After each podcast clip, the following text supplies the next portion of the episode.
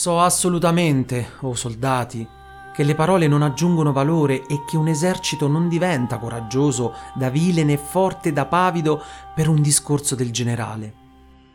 Quanto è grande il coraggio nell'animo di ciascuno per indole o per educazione, tanto grande è solito manifestarsi in guerra. Colui che nella gloria, nei pericoli incitano, lo potresti esortare invano. Il timore dell'animo tappa le orecchie ma io vi ho chiamato per ammonirvi riguardo a poche cose e contemporaneamente per esporvi il motivo del mio piano. Invero certamente sapete, o oh soldati, quale grave danno abbiamo portato a noi la viltà e l'indolenza di Lentulo, e anche a lui stesso. E per quale modo, mentre aspettavo rinforzi dalla città, non sono potuto partire per la Gallia Ora dunque a quale punto sia la nostra situazione? Voi tutti lo capite insieme a me. Due eserciti nemici ci sbarrano la strada, uno dalla città e uno dalla Gallia. Rimanere più a lungo in questi luoghi, anche se il nostro animo lo desidera moltissimo, lo impedisce la mancanza di frumento e di altre cose. Dovunque ci piaccia andare, bisogna aprirsi la strada con le armi Perciò vi esorto ad essere forti e pronti. E quando entrerete in combattimento, a ricordare che voi portate nelle vostre mani ricchezze, onore, gloria, senza contare la libertà e la patria. Se vinceremo, non correremo alcun pericolo.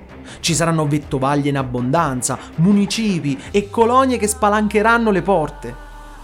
Se, causa la paura, ci saremo ritirati, quei medesimi diventeranno ostili. Nessun amico, nessun luogo potrà proteggere chi le armi non siano riuscite a proteggere. Inoltre, soldati, non è il medesimo bisogno a incombere su di noi e su di loro. Noi combattiamo per la patria, per la libertà, per la vita.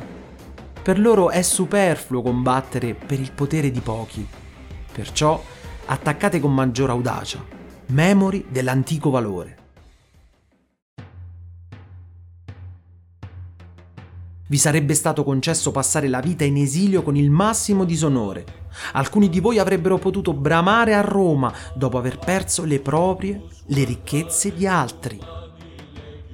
Poiché quelle azioni sembravano turpi e intollerabili agli uomini, avete deciso di seguire queste. Se volete abbandonare questa situazione c'è bisogno di coraggio. Nessuno, se non da vincitore, ha mai cambiato in pace una guerra. In guerra il massimo pericolo è quello di coloro che di più hanno paura. Il coraggio è considerato come un muro.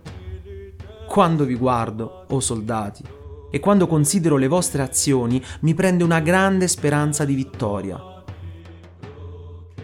L'animo, l'età, il valore vostri mi incoraggiano e la necessità, inoltre, che rende coraggiosi anche i pavidi. E infatti l'inaccessibilità del luogo impedisce che la moltitudine dei nemici possa circondarci. Se la fortuna si sarà opposta al vostro valore, non fatevi ammazzare invendicati e neppure, una volta catturati, non fatevi trucidare come bestie piuttosto che lasciare ai nemici una vittoria cruenta e luttuosa, combattendo alla maniera degli eroi.